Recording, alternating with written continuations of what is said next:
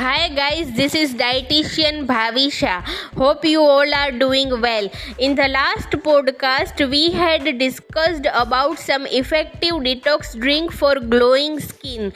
Today I am back with more such drink. So let's get started. Apple cider vinegar detox drink.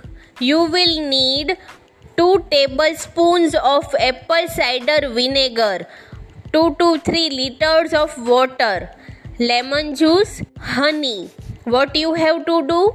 Take 2 tablespoons of apple cider vinegar and add about 2 to 3 liters of water to it.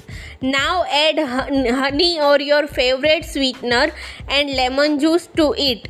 Your detox drink is ready. How it works?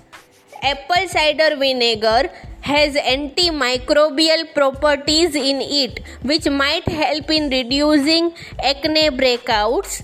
It also improves your skin texture and gives your skin a younger look.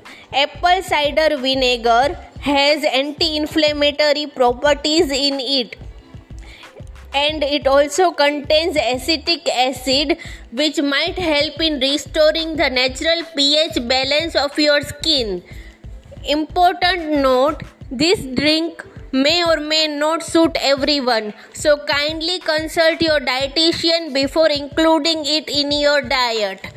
Thank you, everybody. Catch you later with another such amazing podcast.